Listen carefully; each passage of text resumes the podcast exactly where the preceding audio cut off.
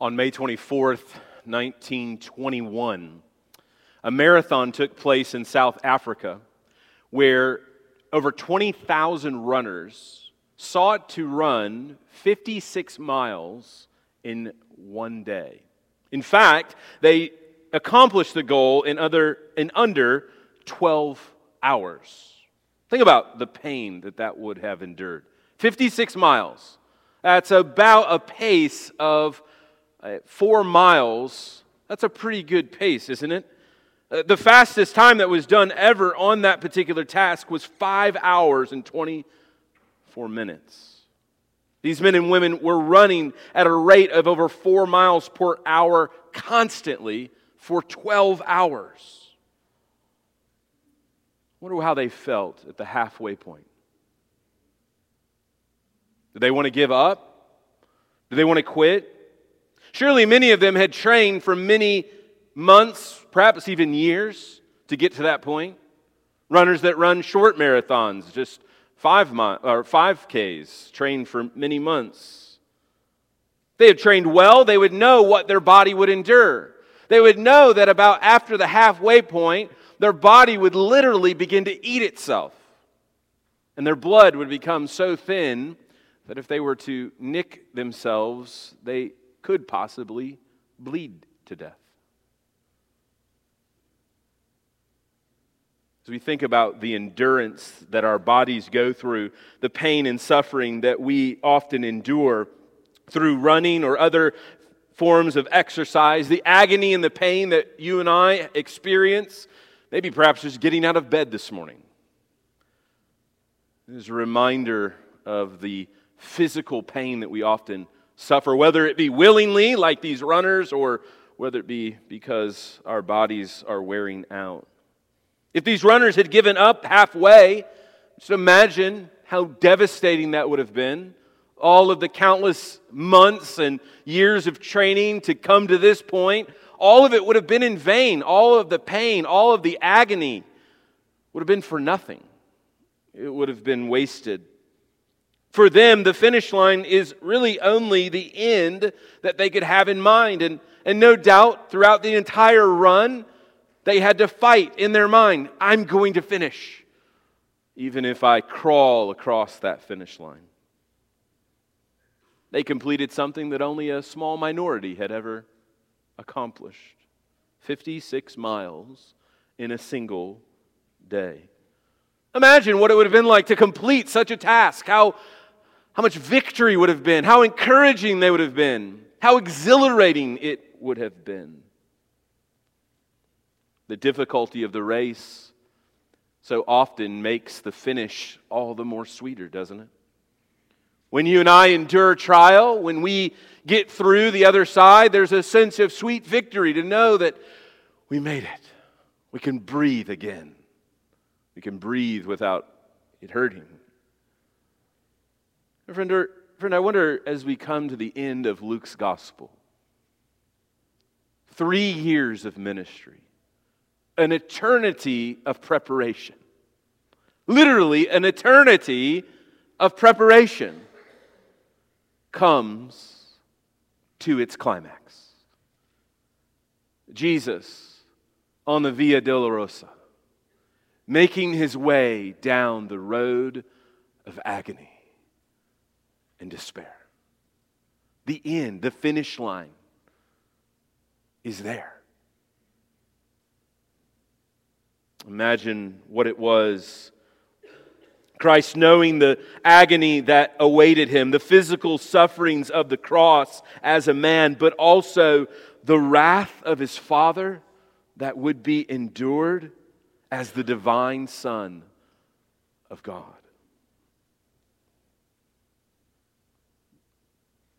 The pain, the agony, the suffering. Friends, we've considered even in the last several weeks in the trial of Jesus, the agony that he would endure, the, the agony and the suffering of death that awaited for him. Even in the garden, as he cried out, Father, if there's another plan, please let's do that plan. But you see, what Jesus is doing isn't fulfilling a plan that was concocted in time and space. Jesus isn't just figuring things out as he goes along, but rather this was an eternal covenant of redemption. Not a covenant between God and man, but a covenant between the Godhead. The eternal covenant of redemption was that the Father, Son, and Spirit covenanted together to save a people that they would create a people that they knew would rebel against them, a people that they would have to judge because of their sin. But they had purposed. From eternity past, the Apostle Paul says in Ephesians 1 to redeem sinners for their own glory.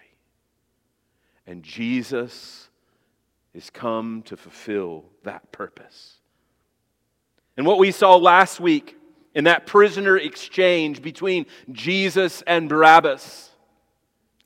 As a guilty man is set free and an innocent is condemned, we see an emblematic picture of what we have come to know and believe, which is the penal substitutionary atonement of Christ.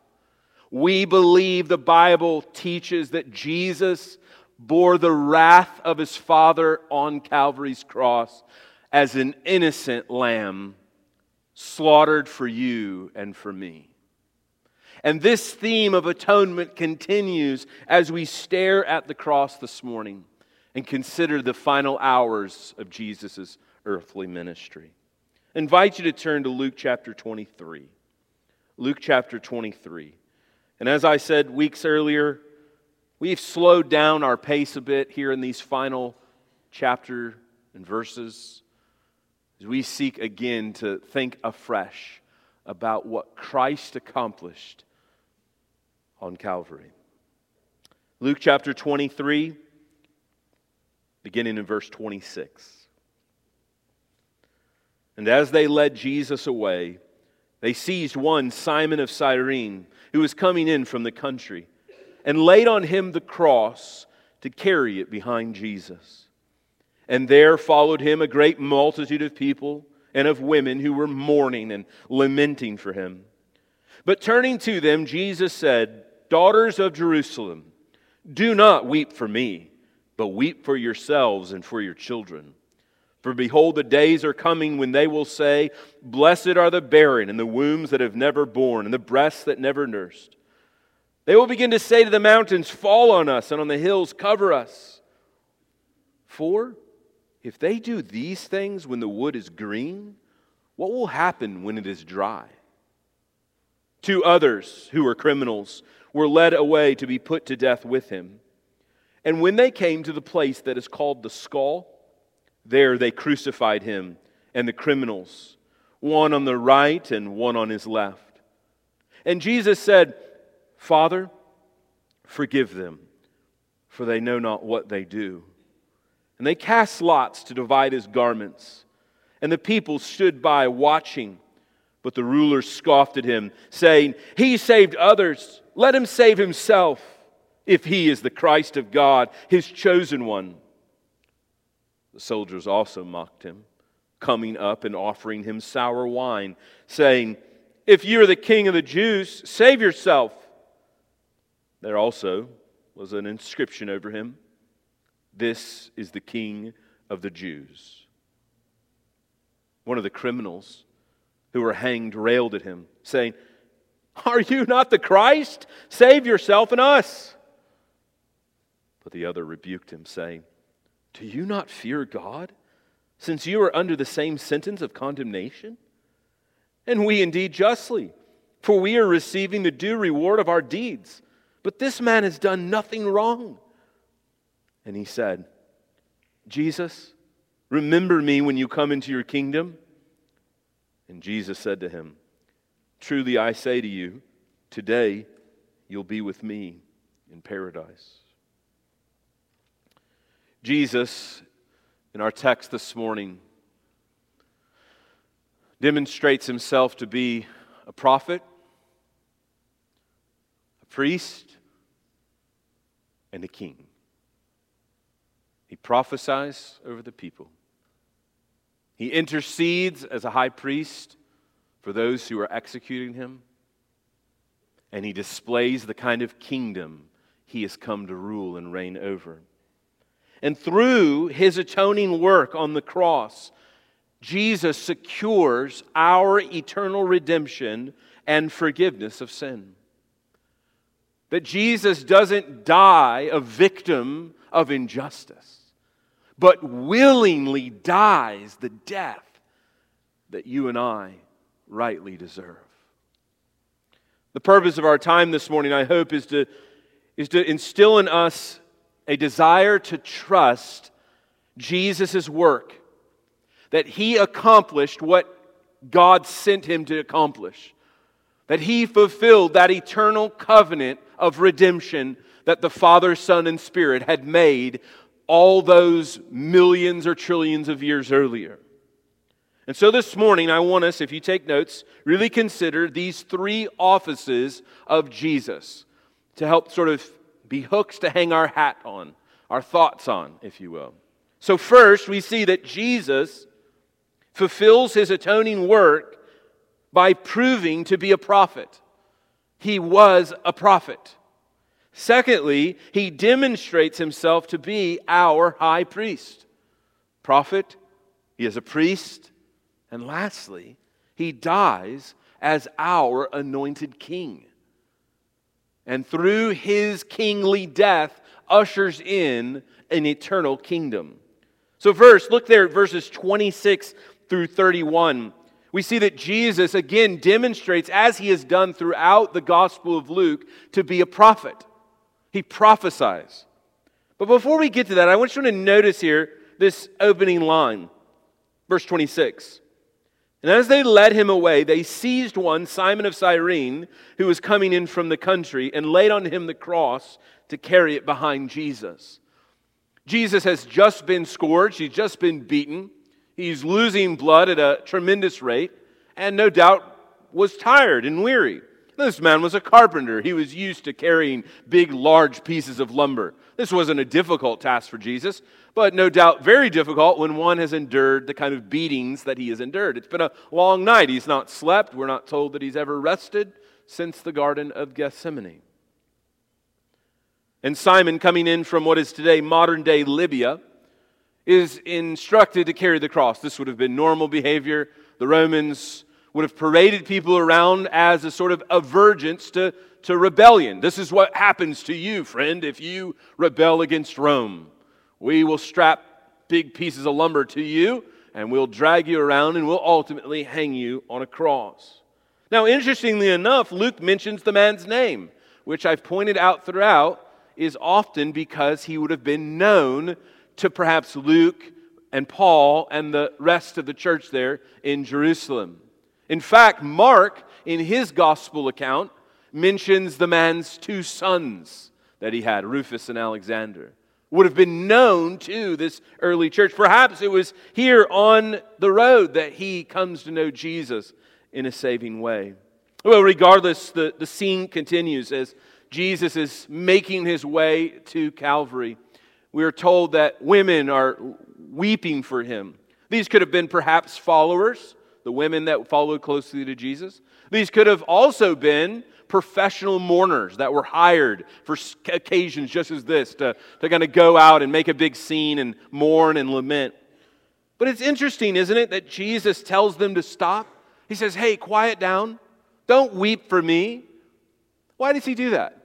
Well, one, because Jesus is there to accomplish something.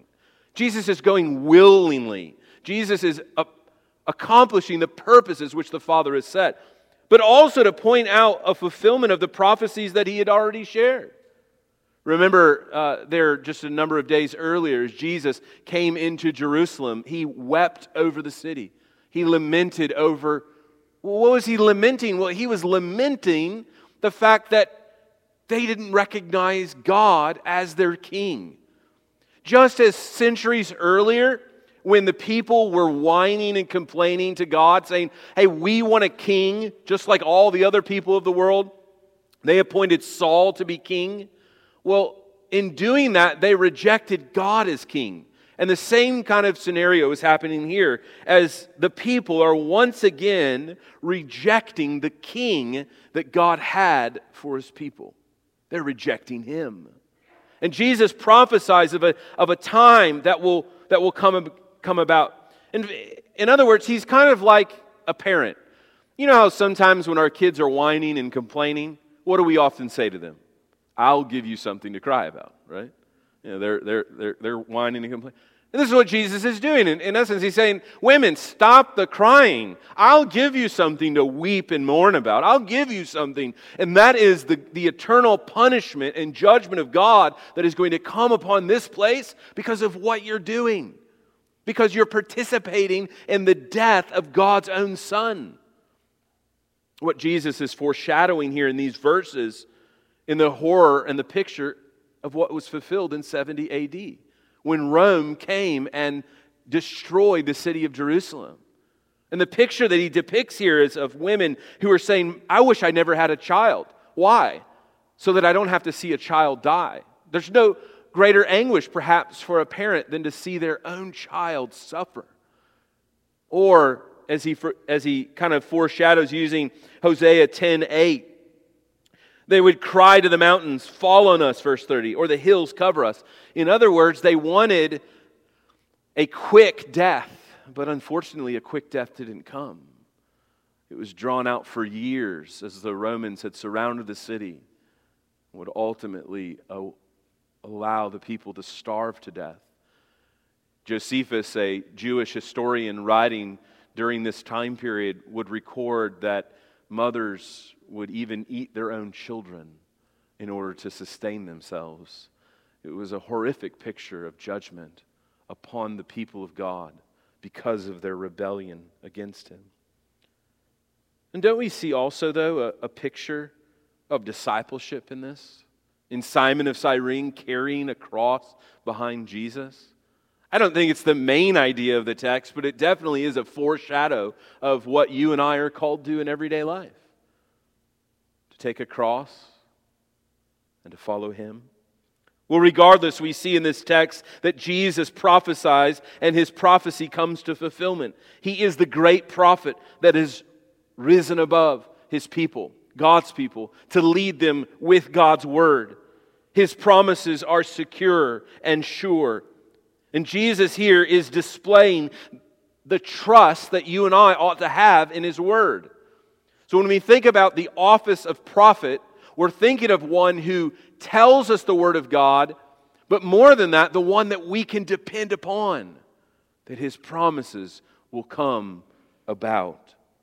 So Jesus is our prophet, sovereignly leading us by his word, but also we see in this text, beginning in verse 32, that he is our priest. Now just imagine for a moment. He has just been beaten.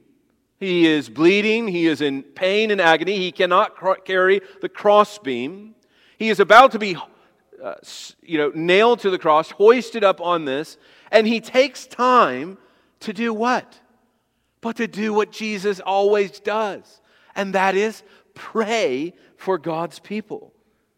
Verse 32 Two others who were criminals were, were led away to be put to death with him.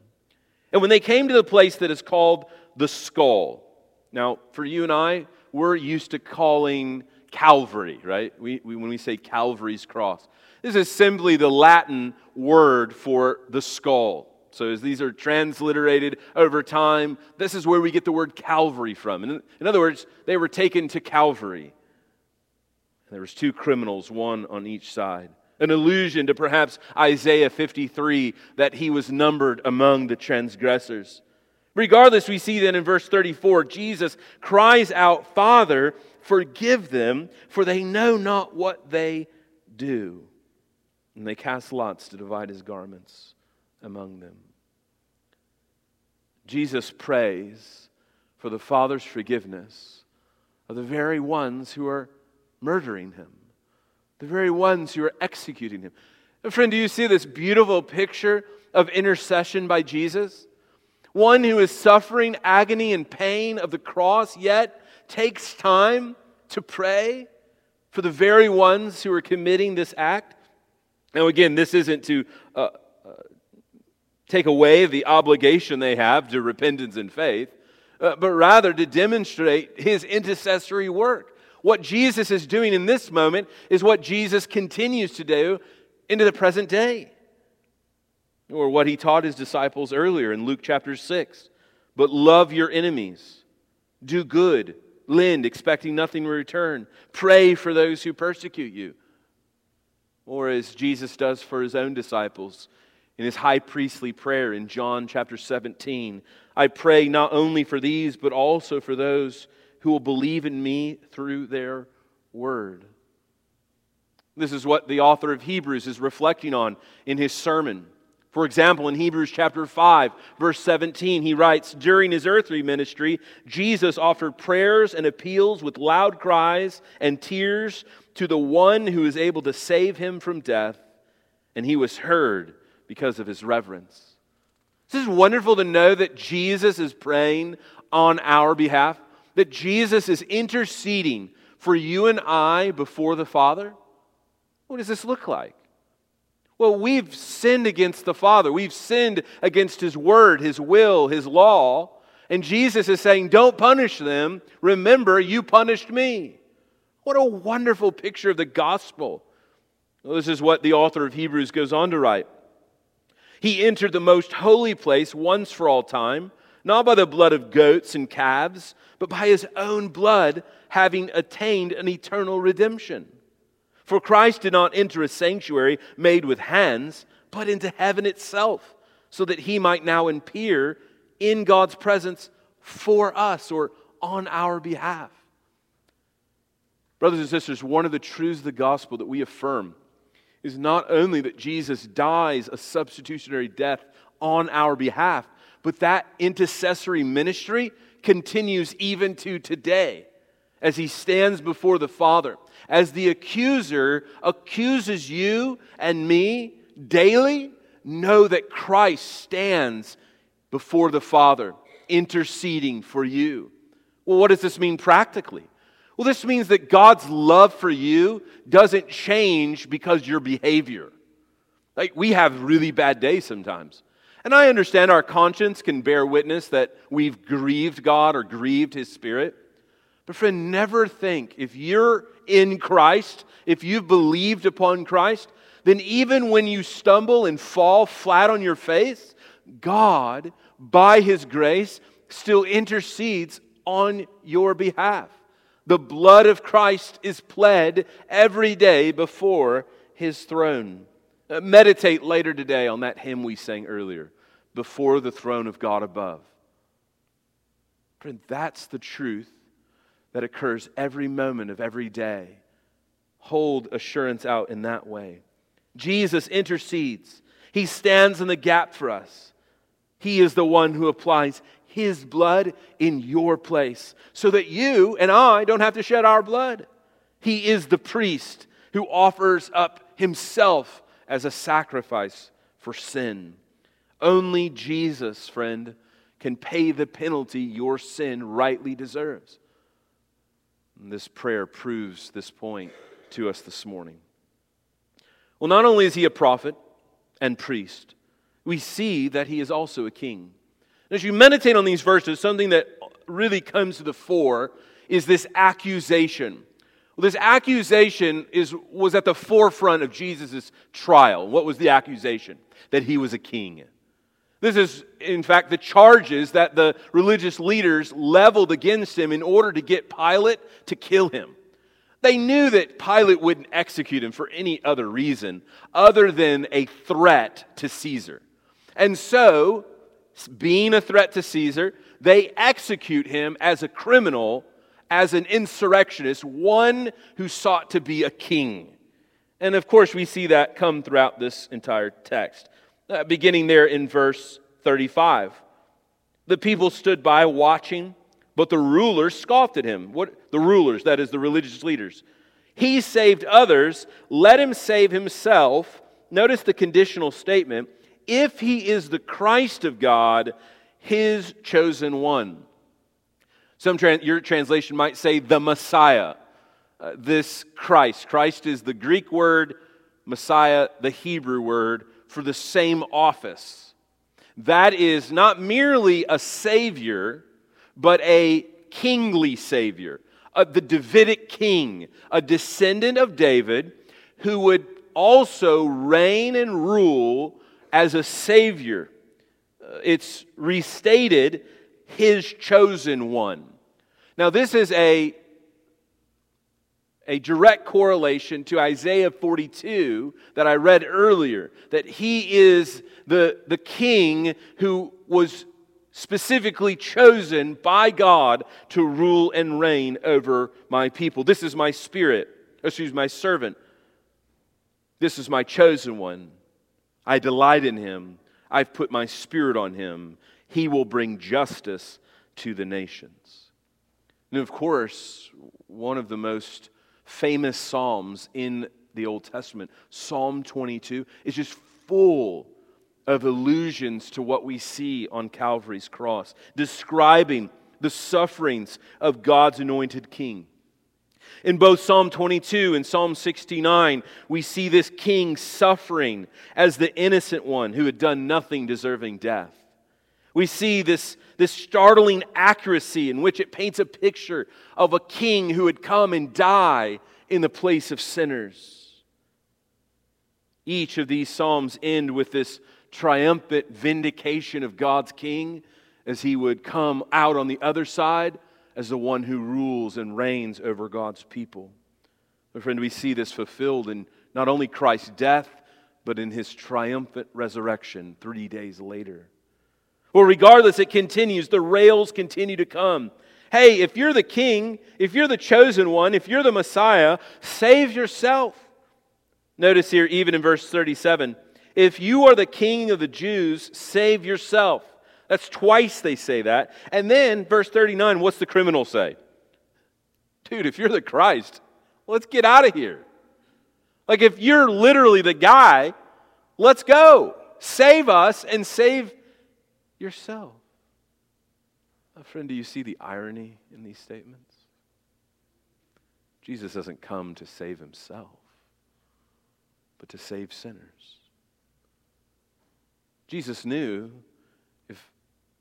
that if I called just one of the angels to save me,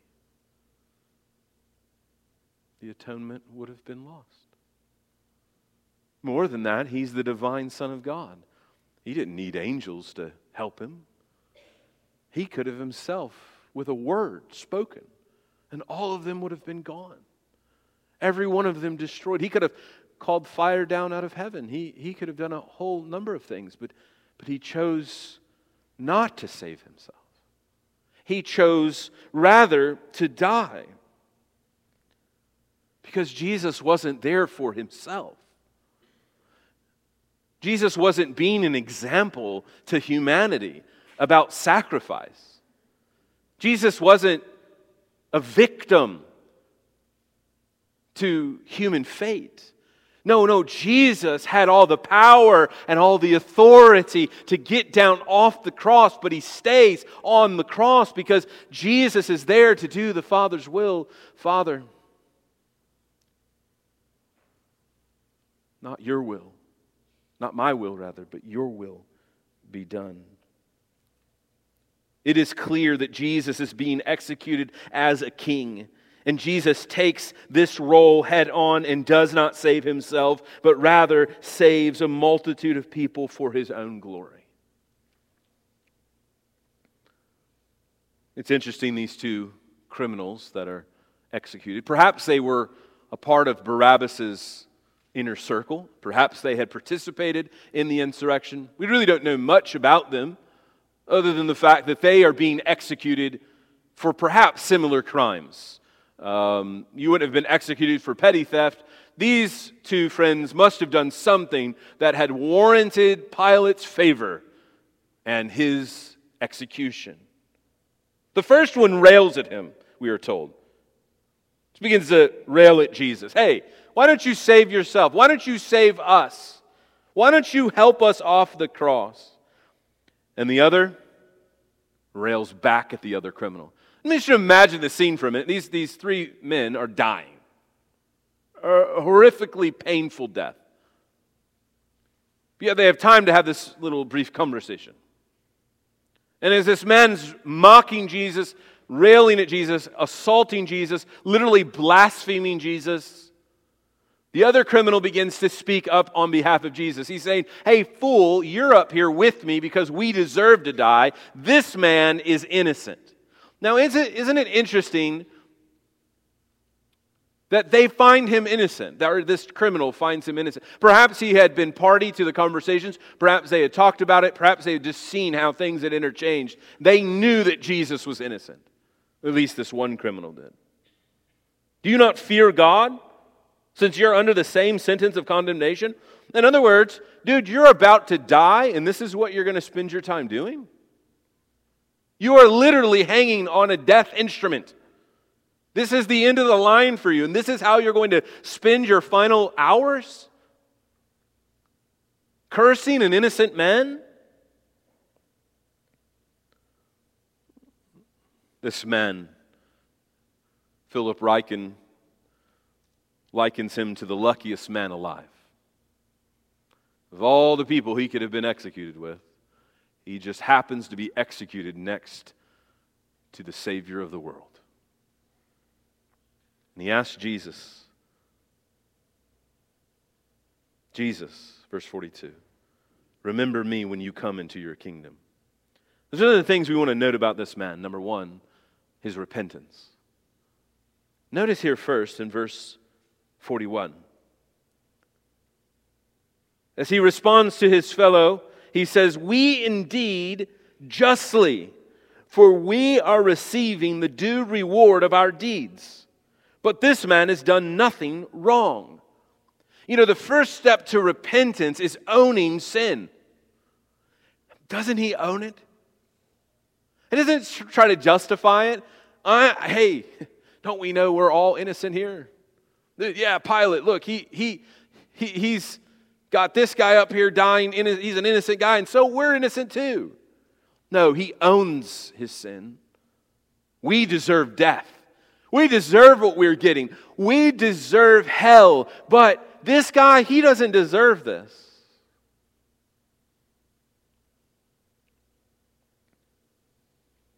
J.C. Ryle, I think, just poignantly describes the situation.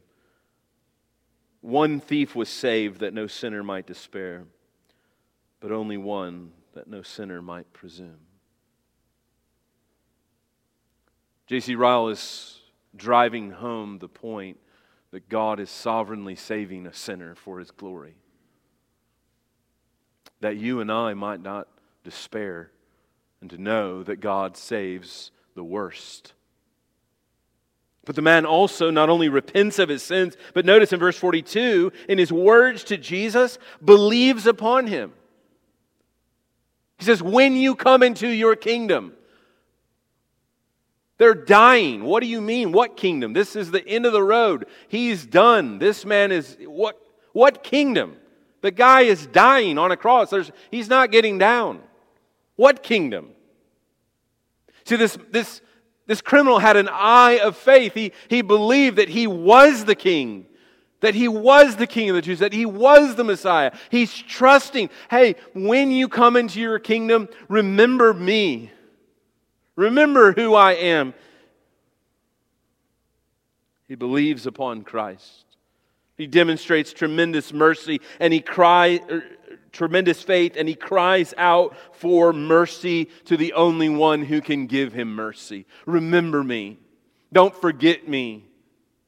Friends, that's what mercy is. God's remembrance of us. Ryle would go on to write The man whom our Lord saved was a wicked sinner at the point of death, with nothing in his past life to condemn him, and nothing notable in his present position but a humble prayer. Yet even he was plucked from the burning flame. Surely this was mercy. Isn't a reminder to us all that we are saved by grace alone? by faith alone, in Christ alone, and not by work. This man had done nothing to deserve salvation. He had done everything to deserve death. Not merely death on a cross, but death eternally for his rebellion. But he was saved not by work, but by faith in Christ and in Christ alone. And he heard from Jesus' own mouth the greatest words of assurance that any human being has ever heard. Look at what he says to him. Verse 43. And Jesus says to him, Truly, I say to you, today you will be with me in paradise. Truly, he says. Now, the word paradise is the word for garden. Some of your translations might even choose to use that word, garden. It's a picture of a place where God dwells with his people. John saw a vision of it in Revelation 2 7. Let anyone who hears, who has ears to hear, listen to what the Spirit says. To the one who conquers, I will give to the right to eat from the tree of life, which is in the paradise of God. It's a place of eternal dwelling where God's people are with God in His presence.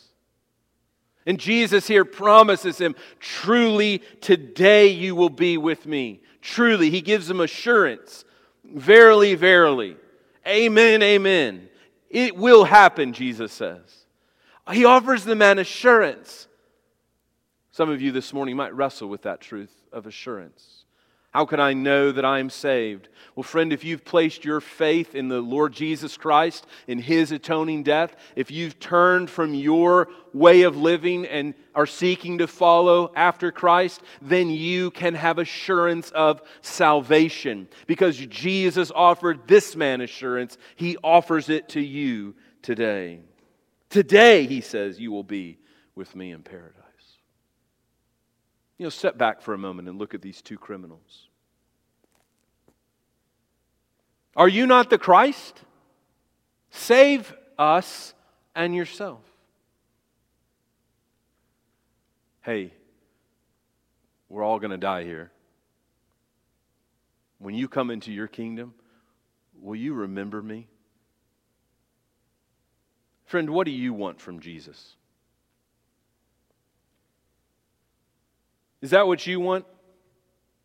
Get me off this cross. You just want Jesus to do something for you. Do you see the difference between one who's saved and one who's not? See, one man just wanted Jesus to do something. The other man, he just wanted Jesus.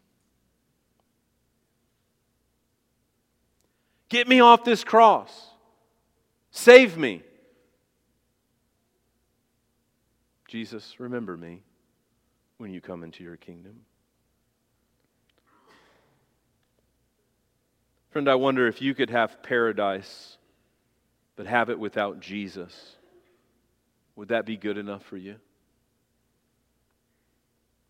Is the only reason you're here today is because you want to go to heaven You just want to go to heaven? You'd be happy if Jesus was there or not. You just want to go see your loved ones that have died. You just want to go have that big mansion in the sky. For you, you just want to go to the, to the place.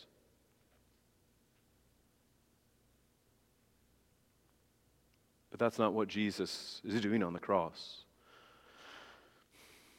Jesus isn't hanging on a cross so that you and I can go live a transcendent life in eternity. Jesus is dying on a cross so that you and I could be with him.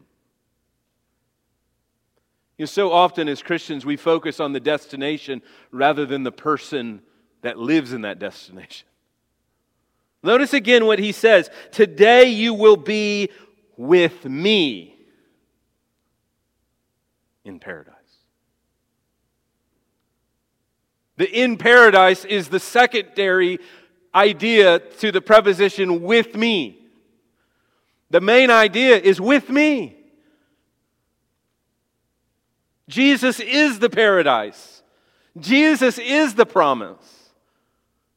Brothers and sisters, we need to get our minds off the destination and back on the one who lives in that destination, and that is Jesus. Do you want to be with Jesus, or you just want to be in heaven?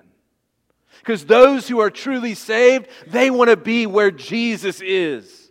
They want to be with Jesus. What their hearts long for, what gets them to endure, is being with Jesus. You know, so often you and I we share we shy away from the book of Revelation because there's a lot of a lot of creepy things in there that we don't understand. But I bet you if you read that book like a persecuted Christian in the first century and you you saw all the horrors around you and the slaughter of your brothers and sisters every day, you would want to hear the words that the book ends with. You'll be with me. God's dwelling place is with man. The end of the book of Revelation isn't that, that God's people are in a really cool place called heaven, but that they are with God. Friend, today is the day of salvation. Jesus offered the thief assurance and immediate forgiveness and acceptance by God the Father. Truly, Jesus says, with a sense of certainty and assurance that Jesus was accomplishing God's redemption. It was finished upon that cross, it was done. And you can know today without a shadow of a doubt that God is saving you from yourself by what Christ has done on Calvary. Today, offered the man immediate assistance or acceptance. He could go confidently that salvation for sin was accomplished, and this promise not only for him, but for you today, if you will trust as he did, if you will turn from your way and go God's new way through Christ. That Jesus died as the sin bearing substitute for you and for me. Turn and trust Him today. And you too will be with Him in paradise. Let's pray.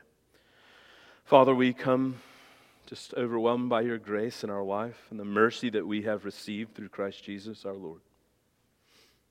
Even now, as we take up these elements and feast upon the blood and the body of Christ, a picture of the gospel to us that your blood was shed on Calvary's cross to make atonement for our sins.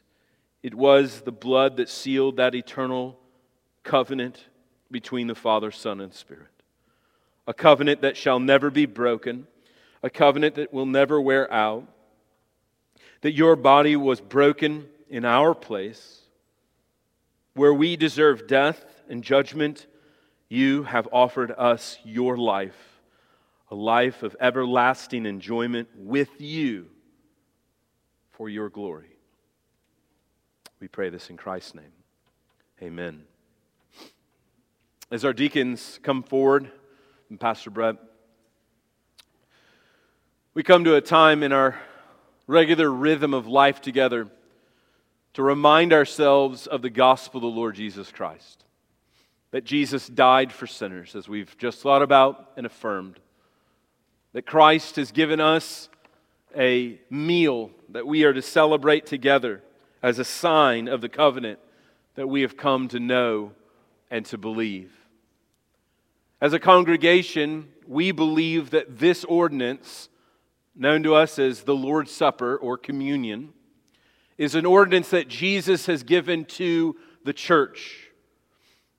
And therefore, those who are Christians are welcome to the table this morning. We believe that one of the signs that you're following Jesus is that you've been baptized as a believer. And so this morning, if you, are, if you understand yourself to be a Christian and you've been baptized as a believer, and you're a member of a local church. It doesn't have to be this church, it could be a church somewhere else in our community or somewhere else around the world. And you're not under church discipline, you're not you know, living in open and willful rebellion against God, friends, you're welcome to feast with us at the table. The Apostle Paul, as he writes the church in Corinth, warns them against eating and drinking in an unworthy manner. We ought to approach the table with humility, with sobriety, and with a spirit of repentance.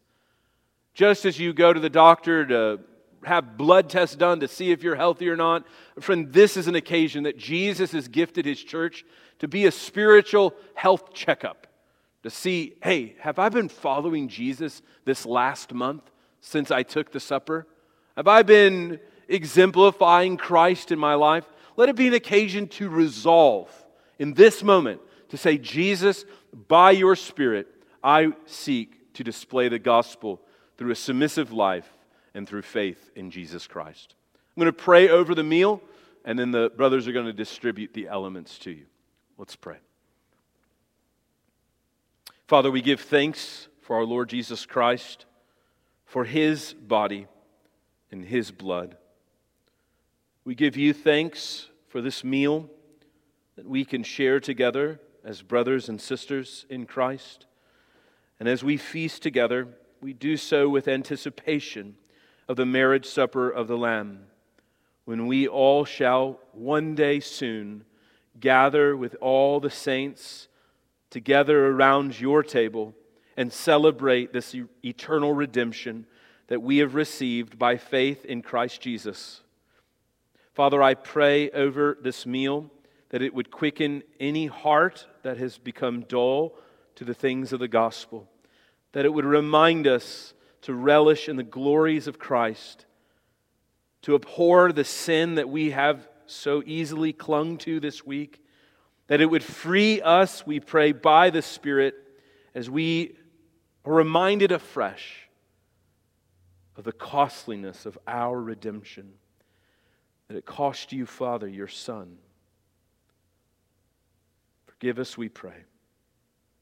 Let the, let the gospel shine bright again in our hearts for your glory and our good, we pray in Christ's name. Amen.